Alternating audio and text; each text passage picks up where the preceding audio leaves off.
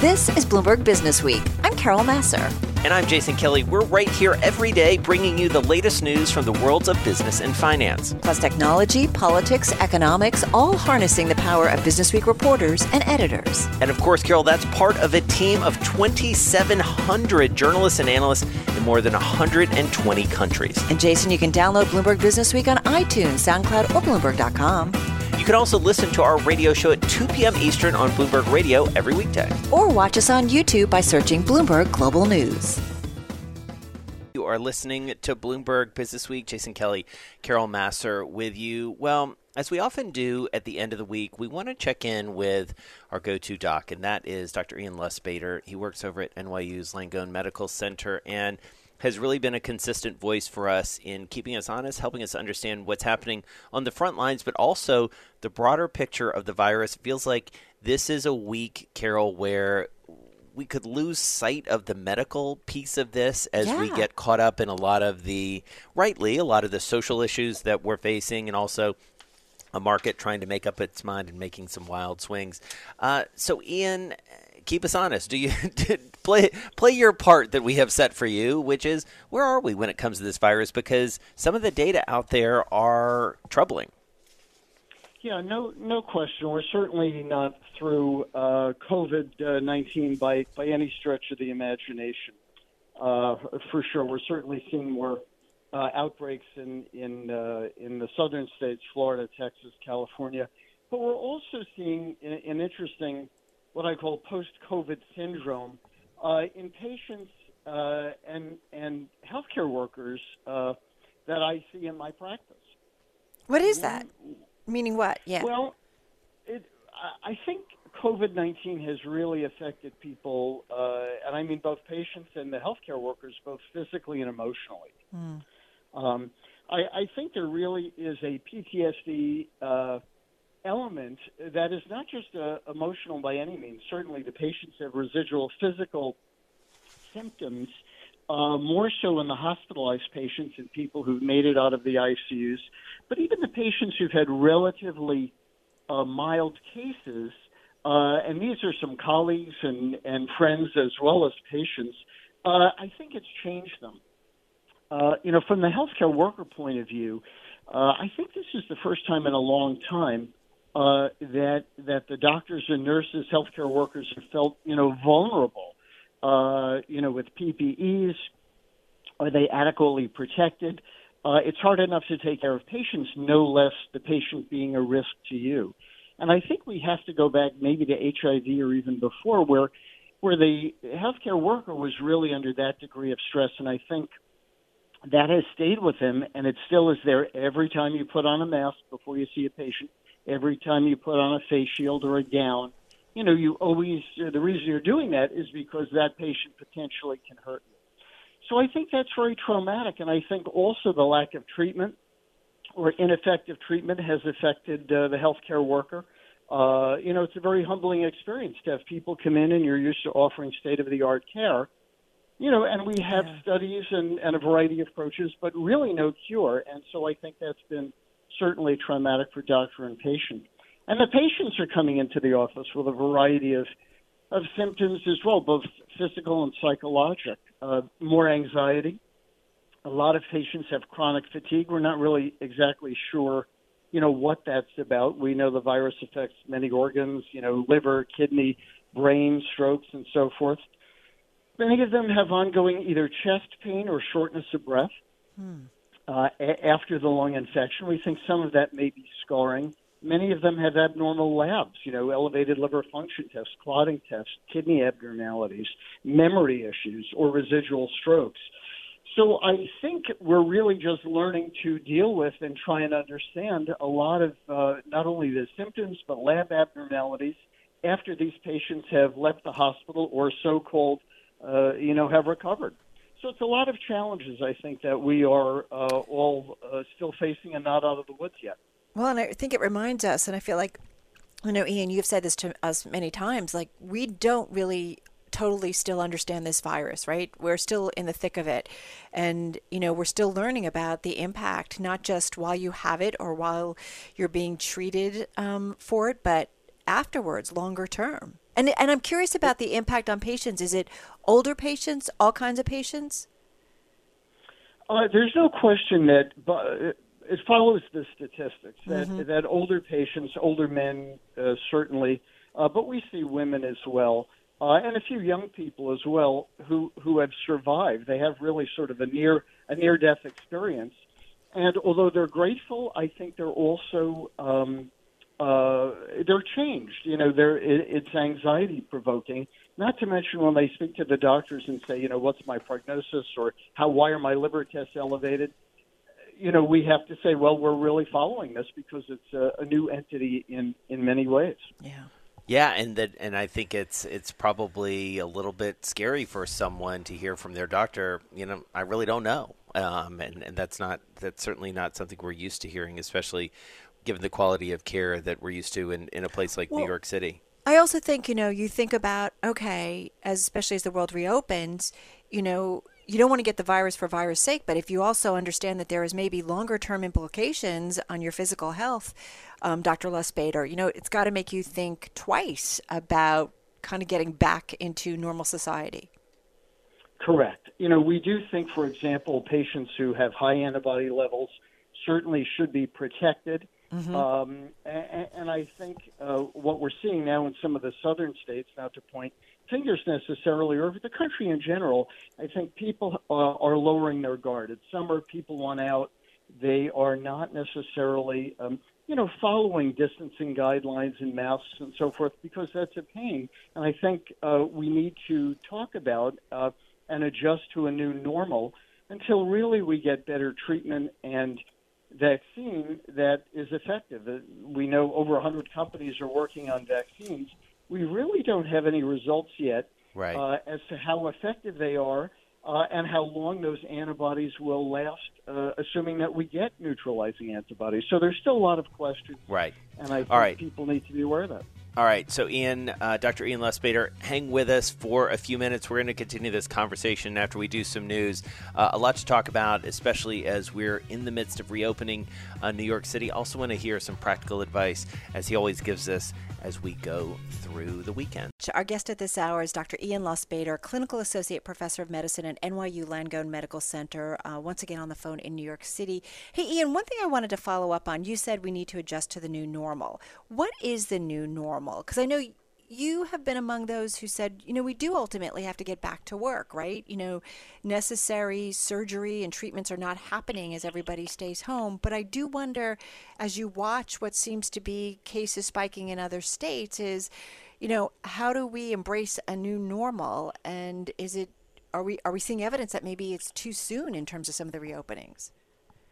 You know, I think that's a great question, uh, Carol, as always, and uh, Jason uh, as well. Always great to have, uh, you know, this focused interest. So I think uh, we're definitely seeing a spike in cases. We don't really know the details specifically of why in Florida, Texas, Arizona. Uh, there may be different uh, guidelines. People may not be following it as closely. I must say, in New York, uh, the streets were empty for months. Uh, mm-hmm. People stayed inside. And, uh, they suffered some psychological uh, trauma due to that, but everyone really followed uh, the social isolation, and uh, unfortunately, that's what needs to happen uh, until cases really drop and uh, cases are rising. So I think there are some principles uh, as to the new normal. You know, one thing uh, would be, you know, outside versus inside. Uh, a number of patients say they'd like to get together with family who they haven't seen for a while you know, in my is it safe? And nothing is completely safe, but certainly sitting outside, having 10 feet of distance, you know, would make a lot of sense. Try to avoid inside meetings, uh, even in the same family, but uh, that's obviously harder to do. Uh, avoid areas of, you know, sort of loud speaking or singing choirs. You know, there was that report of many uh, people being infected from from the choir shouting ball fields, which are obviously still closed. So, you know, speak in moderate voice, and really masks uh, would be very important. Uh, ideally, N95 masks, which are unfortunately hard to get prior to the crisis, they were easily available. Uh, those really are the best masks with a tighter seal or surgical masks. You know, have some openings. You could certainly tape that. I think that's a little less critical if you're outside, but certainly if you're visiting with friends or people you don't know, even a cloth or silk mask that has a few layers would be helpful. Some people say a face shield, uh, and you can get these on the internet, a plastic face shield, or you can even make them. You know, this sort of clear So- uh, plastic. So, Ian, so as we all go back to work, you know, and it feels like we heard um, Goldman Sachs talk about bringing back workers soon, you know, the Wall Street community. You know, when we're in offices, obviously we have to do social distancing. What kind of masks are the smart things for us to be wearing? It sounds like we need to have masks that are, you know, maybe more contained than a cloth mask. Ideally, yeah. So the surgical masks and uh, the cloth masks, as, as we've said, have openings in them. The surgical masks have openings as well. N95s are really the best. But even in our medical office, our big medical group, uh, all the doctors, all the patients are wearing masks. You're talking to people through the masks. Uh, basically, unless someone is in their own office uh, eating or drinking, uh, people wear masks. And I think you know the the, the days of people screaming at each other uh, in the hallways or in a busy uh, open cubicle uh, will really have to be moderated. You know, shouting and, and aerosolizing potential virus particles are not a great idea. But you can. That's bad news for. Wall Street traders. I'm just going to say they're a big part of our audience, Ian, and uh, that is not good news for them to hear. Well, I would say if you're going to shout or if you're going to be doing that, I think masks would would reduce the amount of droplets. So, and that's really all you can do is reduce risk. You cannot eliminate risk. Yeah. And I think people just need to be mindful of ways to reduce risk. So, what uh, do you Which you know, as we said, masks and so forth. I don't mean to put you on the spot, but one of the things that's been going around a big time, certainly in our universe and on Twitter, you know, is about Larry Kudlow of the Trump administration declaring that a second wave of the virus has not descended upon the U.S. and says there's no emergency, there is no second wave. Um, and he goes on. I just got about 40 seconds here. It, I don't- it- it does that help or hurt? define it. Well, I, okay. I think we're still seeing the first wave. I don't think we've gone through the first wave. Typically, we think of a second wave as re reinfections. For example, in New York City, where the cases dropped, if they begin to rise again. But I'm not sure it's a critical definition. The bottom line is we haven't vanquished the virus. Yeah. We don't have a vaccine, and we don't have effective treatment or prevention, prophylactic medicine like hydroxychloroquine. So I think it's semantics, and I think we have farther to go. We're inching up on that, and we have to be careful whether we define it as the first wave or second wave. right. Uh, there may be other waves if the virus mutates. So I think we do need to alter behavior. That's really Right. the challenge for people. Yeah. I have to say, Jason and I always have a conversation with you, and we're like, we can't believe how much ground we covered. So thank you so much because it was all the things that we were hoping to do. Uh, Ian, have a great and safe weekend. Dr. Ian Lustbader, Clinical Associate Professor of Medicine at NYU Langone Medical Center, on the phone in New York City. It was like, I checked off all my lists. Yeah, exactly. and listen, when you were able to check off your list, that that's a happy Carol Massar. You are listening to Bloomberg Business Week. Well, one of the stories you have to read, or this weekend you can actually listen to. Uh, it is in the magazine this week, and you won't be able to put it down, or you won't be able to take your AirPods out. Uh, it's all about a cruise ship and the headline says it all Life and Death on the Zaandam, Holland America's pariah ship. Michael Smith, he was one of the writers on it, projects and investigations reporter for Bloomberg Business Week. He joins us on the phone from Miami. Joel Weber, the editor of Bloomberg Business Week, he joins us from Brooklyn. Joel, this was one of these stories that you flagged to us early on. We love getting an inside look from, you know, the guy in charge. And you you sold this one very well and you didn't even need to sell it because once you're into it, you cannot get out in many ways. Set it up for us. So the the big story here is obviously that once the pandemic hit, um, there were a few places in the world that were uniquely exposed, and the cruise industry was one of them. And Business Week did a cover story about Carnival specifically um, a couple months ago. But one of the stories that um, also emerged and that Mike and a couple other reporters worked on was the story about uh, Holland America, which is actually a subsidiary of Carnival, which had a ship um, that was leaving basically from Buenos Aires and was going to do like a multi-week um, uh, tour around South America, and it basically pulled out of harbor right as the CDC was escalating uh, its its sort of rhetoric about how Americans specifically should not get on cruise ships, and it it basically the virus hit the ship after it had already basically left, and dozens of people got sick. Um, at least three died, and Mike and Drake Bennett and uh, uh, Juan who was another writer on this story has spent basically weeks talking to passengers and crew members who basically were on what what really was like a, a, the most miserable journey imaginable. Um, and and Mike, I'll, I'll turn it over to you. Like, what what did you what did you guys discover in your rec- reporting process on this one?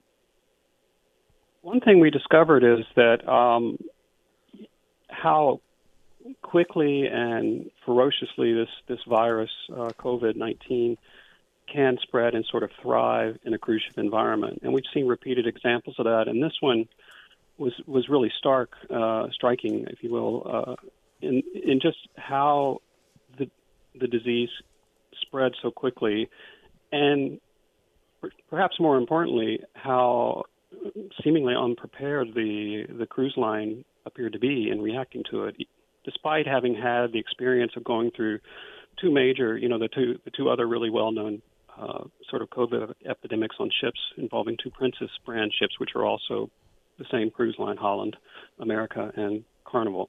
So that those were like the most the most striking things that we discovered in our reporting. And what's interesting, Mike, is that this is an industry, you know, that understands how any kind of virus can quickly go through the ship, right? I mean, they've got little That's pieces right. of paper so that when you leave the bathroom, you can use that to open up the door. Like they, they, there's stuff all over the place. So that's just kind of normal operations. And so it is kind of interesting that in a, wor- in a world that was fighting a pandemic, and maybe while it wasn't right in front of them, they saw it all around them that there wasn't more precautionary steps taken earlier. Yeah, that's correct. Uh, you know, the cruise industry, especially in the last uh, decade or so, has had uh, you know made enormous inroads in fighting the most common illnesses to spread on cruise ships, which is uh, intestinal uh, gastrointestinal viruses, most more specifically the norovirus, it's called. Um, and they've learned how to sort of react to and try to contain outbreaks of that virus. But the difference here is that norovirus almost never kills you. Uh, you know, it's it's something that you get sick for a few days, but if you stay away from people, you're not going to spread it, Right. and that's and that's that's the end of it. But they just weren't ready, uh, and still aren't ready. It appears to deal with a, a deadly virus like this that thrives, especially among the population that you see on many many cruise ships, which are elderly people, um, many of whom already have other other other medical issues that that, that this virus really perfect segue perfect segue there mike for for my question which is you know i think the big feat here for for folks who are going to be reading this and or listening to it over the weekend is is like we basically put you on the ship and you get a sense of what it's like to be a passenger uh, mike who, who were some of the characters that really stuck with you in your reporting Yeah, it's really striking to actually talk to the people who lived through this, uh, passengers and people who worked on the ship, which is just as dramatic. Um, and you just get the sense that uh, this, you know, everything was normal, typical cruise, what you would expect on a cruise, and then it wasn't, and it be, and it went from being uh, just pretending to be every, like everything's normal. People are coughing here and there, and then all of a sudden you're stuck in your cabin for a couple of weeks and you have this just fear of this virus closing in on you uh, and coming to get you, even inside your, your, your, your little room with a sealed window looking out at the beautiful uh, Pacific and Atlantic Ocean. So, you know, g- talking to people, uh, and the people I talk to, they're just sort of normal, um, you know, people that this was like the cruise of a lifetime because it was a more sort of higher end cruise, a, longer cruise, you know, very, very exotic, going to really, really beautiful parts of the world, seeing things that most people will never see. It just, it, it, they, they got on that ship uh, thinking they were, uh, you know, they were, they were basically checking off the biggest thing on their bucket list. Um, and everything seemed to go well, and then it didn't. And, and it just became more and more desperate as, you know, as, as ports refused to let them dock. And then you know, the, this thing just sort of got out of, out of hand uh, in, in many, many ways. And so, when you talk to the victims, if you will, the people who were stuck in their cabins, and, and many of whom got sick and died, it's just uh, it's just heartbreaking to hear the tremendous uh, psychosis that, that sort of spread across the ship that was really, I mean, really, really real, you know, and, and we're talking about life and death. Yeah. And there was no escape. You know, that's kind of the main thing. No escape. Well, that's the thing, right? To, to you know, repeatedly being saying you can't dock here, you can't dock he- here, and you can't get off. Um, you just you can't even get your head around that. Uh, well, and even some of the examples too, and it's fairly high up in the story of you know people who thought they were going to have a chance to get off and then weren't able to. I mean, Yeah. that is really uh, it, it's difficult. It, it's it's a tough read in many ways, but you really need to read it to understand some of the contours of how this virus works, and also from an economic and a business perspective, you know what's going on uh, in that industry. A terrific piece of reporting, Michael Smith. Thank you so much. Uh, really excellent, excellent work. Projects and investigations reporter for Bloomberg Business Week. Check out that story. It's in the magazine. You can also listen to it on our podcast feed this weekend. Michael joined us from Miami. Joel Weber, the editor of Bloomberg Business Week, joined us from Brooklyn. it's a great read, a riveting read. We've been talking a lot, and we need to keep talking about the most vulnerable in our population, and certainly among the most vulnerable when it comes to the effect of the virus are the elderly. And one of the uh, companies that's doing a lot of work on that front is Care Academy, and we are delighted to have the co-founder and the CEO of Care Academy, Helen Adeosun. She joins us on the phone from Boston. Helen, really nice to have you with us. Hi, Jason. Thank you so much. I really appreciate it. I'm happy to be here. Well, it's good to have you in part because you and your company are working in such a critical area of healthcare right now. We understand that healthcare has been so radically disrupted uh, by the virus, and uh, would love to understand what you're seeing and what your company is doing, and maybe how it has shifted or, or seen its business change in light of all of this. Absolutely. Um, this is absolutely a critical time for our whole country, us as a nation, and at Care Academy, I often say that we were not pivoting because of COVID. We were leaning into COVID. Uh, Pre COVID, we, as you mentioned at the very top, uh, we were already seeing a, a large increase of uh, older adults. Um, so, you know, knowing that there's going to be 703 million older adults um, in 20, it, in 2020 and one and a half billion older adults by 2050 with the expectation of aging in place. Um, and so what COVID did is it exacerbated a lot of the healthcare trends that um, we believe we were going to see in three to five years, and now that is happening. Um, so we are actually seeing across all of our customers that we serve and their direct care workers, um, what's happening is a, is more a, a greater expectation of people who are going home to recover from COVID, are recovering already from COVID without a discharge. Um, but there's just a huge jump in the number of COVID cases, um, especially among older adults that are happening in the home. And I think for the American consumer, folks are starting to sort of question um, elder care and the long-term care um, industry and how um, it can better position to the home care setting um, because of COVID. So we actually, uh, as a company, we provide online professional development and upskilling. So really educational supports for uh, the essential workers right now, the direct care workers who are healthcare workers. Um, and uh, within just a relatively short amount of time, we saw 88,000 views of our COVID-related class that is, you know, still available on our website for anyone um, aside from our customers. So we just saw just a huge increase in demand for folks who wanted to get uh, education and certification um, Right. around COVID 19. So, Helen, right, your platform provides that ongoing education for caregivers, and you also support those who own home care companies and agencies. And I'm just curious, you know, coming off the last 13 weeks, coming off the last three weeks, you know, has really exposed the inequalities in our society, especially when it comes to things like certainly race and certainly healthcare. And I do wonder, having had two parents um, that you know we had to pull in at some point you know home health care. It's not mm-hmm. inexpensive. And i do wonder mm-hmm. you know how you think about that and and providing what's going to be really probably a necessary component for for all of us because we're living longer right and getting ailments that require some kind of assistance usually. You know how do you address that? That is a, a great and I think a fundamental question um, for our country as we move forward. I was uh, listening as you were talking to Elena earlier. Um, I think by virtue of this very moment, um, things will be impacted forever. Uh, we are already seeing um, CMS, or the Centers for Medicare and Medicaid, um, making some very necessary changes to our healthcare infrastructure. And as part of that thinking, that broad view of how do we revision and remake healthcare for the needs of older adults and the needs, our needs moving forward, um, that is something that I think that we have to take into consideration. How do we um, think about reimbursement? Um, prior to COVID, we saw uh, Medicare Advantage uh, programs moving into provide long-term care supports in the home um, as far as private pay. Um, I think systemically we have to look at how we reimburse for home opportunities as well as uh, payment considerations and how we um, make home care uh, a place and a prime destination for folks who are entering into healthcare work. Um, those are the two things that I think our country has to think about moving forward.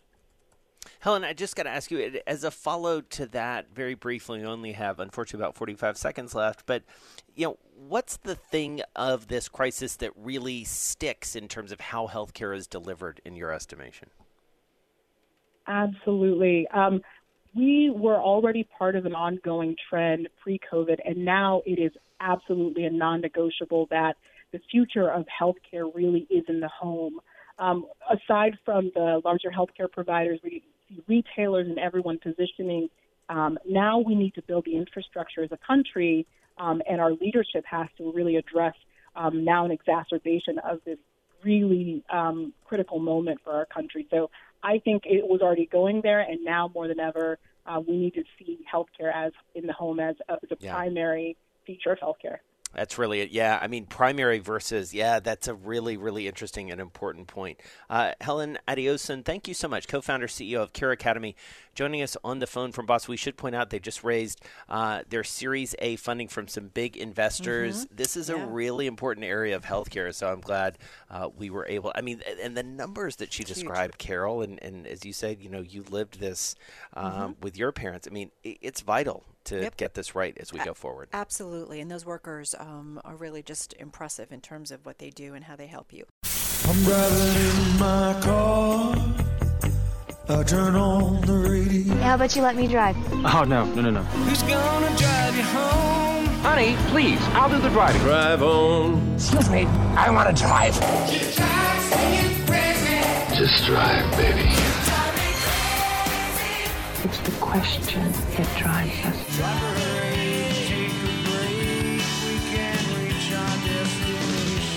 This is the drive to the close. That funky music will drive us till the dawn. On Bloomberg Radio.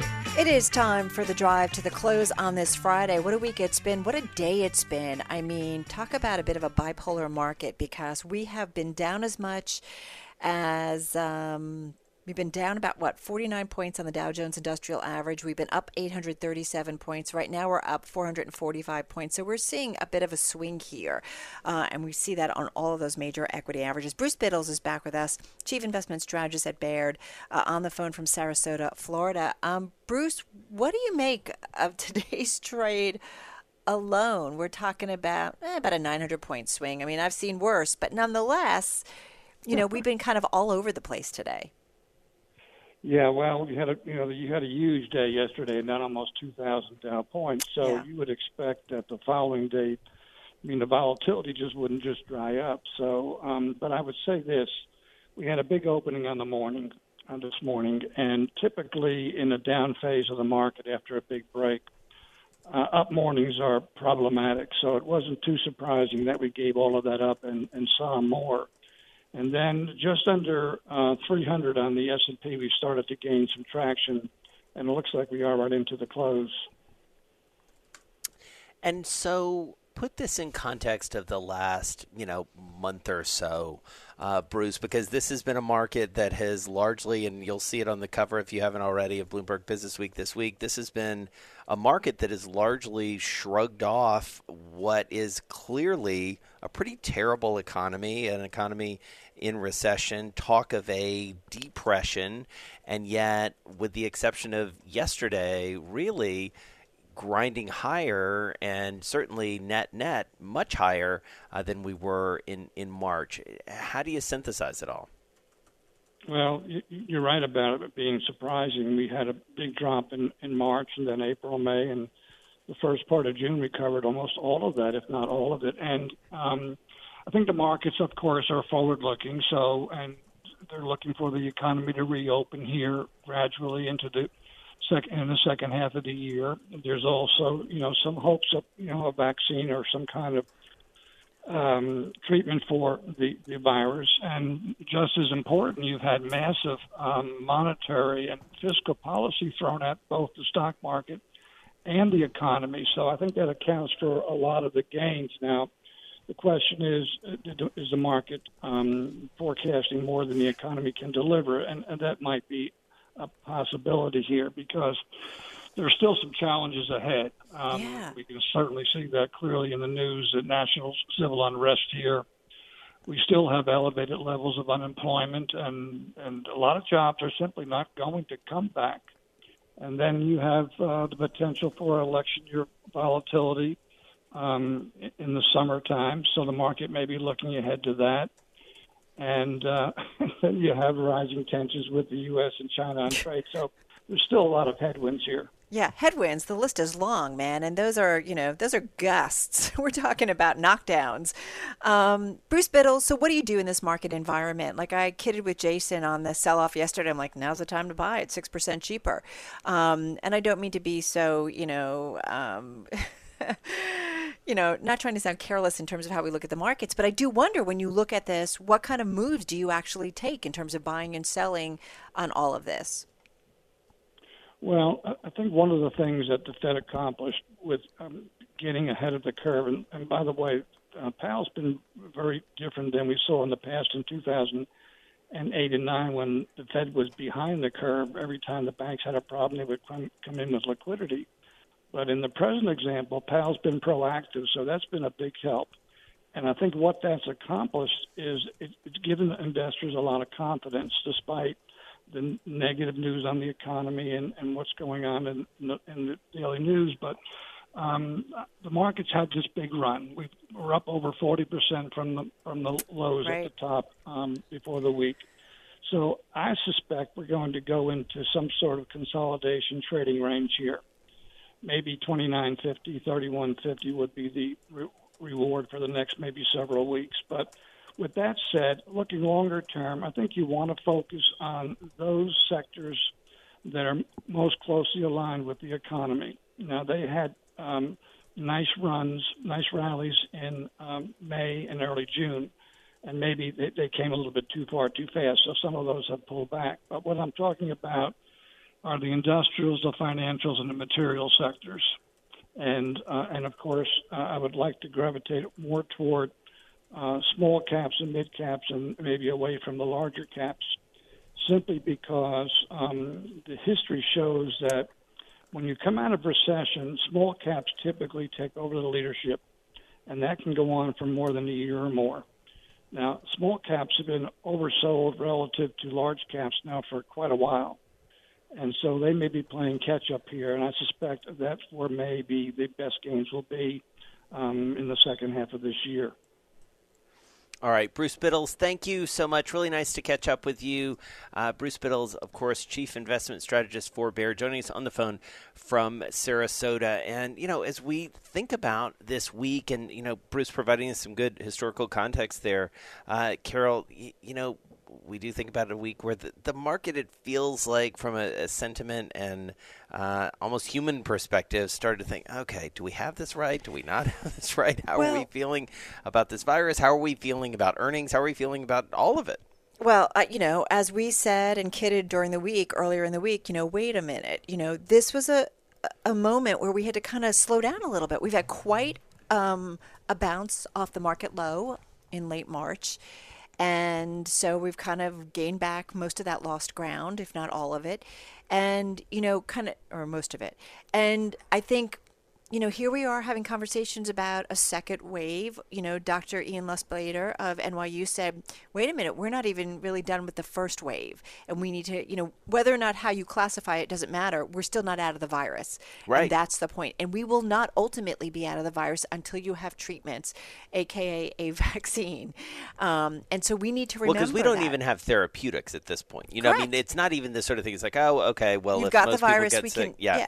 We can uh, we can do that. We've sort of lost track. I think it feels like of the threat around antibody testing. You know, like that has we're not talking about as much anymore. I mean, candidly, part of it is because at a federal level, if I may be so bold, we're we fe- it feels like we sort of moved on. Um, and and, and you're hearing a lot of that message, and and uh, I worry about that. I do. Yeah. And I do worry about it for individuals. Uh, we keep hearing about workers who are not going to, you know, find jobs when they come back Right. to all of this, and that's going to have a longer term impact on the economy and make it uh, tougher for us to get out of this hole. Thanks so much for listening to Bloomberg Business Week. Download the podcast on iTunes, SoundCloud, Bloomberg.com, or wherever you get your podcasts. And of course, you can always listen to our radio show at 2 p.m. Eastern on Bloomberg Radio or watch us on YouTube by searching Bloomberg Global News.